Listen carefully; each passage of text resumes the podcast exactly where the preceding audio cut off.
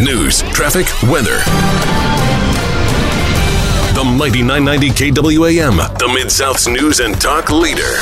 Ben Dieter in the Mighty 990 24 7 News Center with a look at some of your top stories at this hour. As Nashville mourns the three staff members and three nine year old children who were killed in Monday's mass shooting at Covenant School, Tennessee Governor Bill Lee releasing a video statement late Tuesday expressing his condolences to the grieving families and saying his wife Maria lost two friends in the shooting, including Cindy Peak. Cindy was supposed to come over to have dinner with Maria last night after she filled in as a substitute teacher yesterday at Covenant. The governor called the shooting a tragedy beyond comprehension. Prayer is the first thing we should do, but it's not the only thing.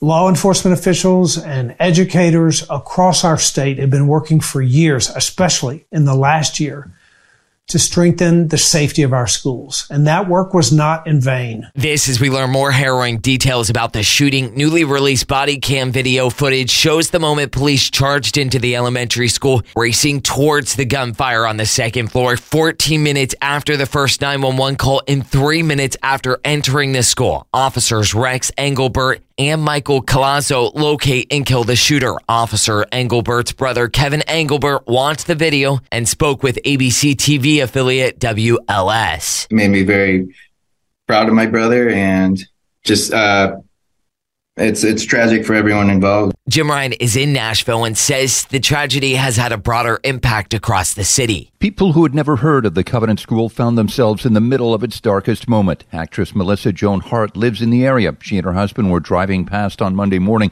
They saw children running from the campus. They were trying to escape the shooter situation at their school. So we helped all these tiny little little kids cross the road and we helped a mom reunite with her children. For more on this story, go to KWAMradio.com.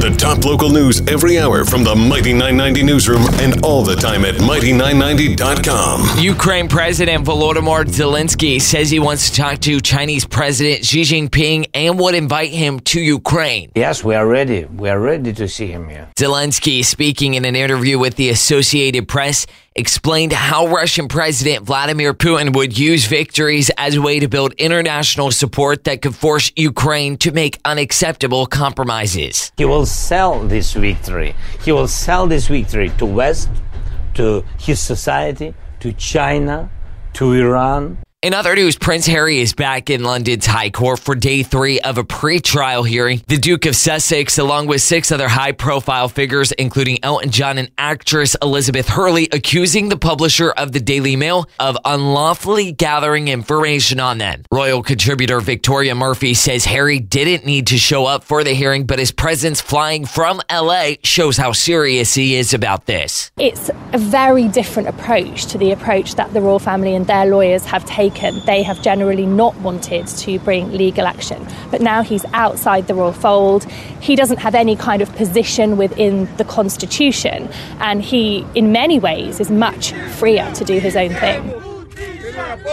Immigrants and activists demanding answers after a horrific fire at an immigrant detention center in the northern part of Mexico that killed at least 38 people. Authorities believe the blaze broke out late Monday when some immigrants set fire to the mattresses after learning they would be deported. Officials say all the victims were from Central and South America. On Tuesday, immigrants gathered outside the facility demanding justice for the victims. For more local headlines, visit KWAMradio.com in Memphis. I'm Ben Dieter.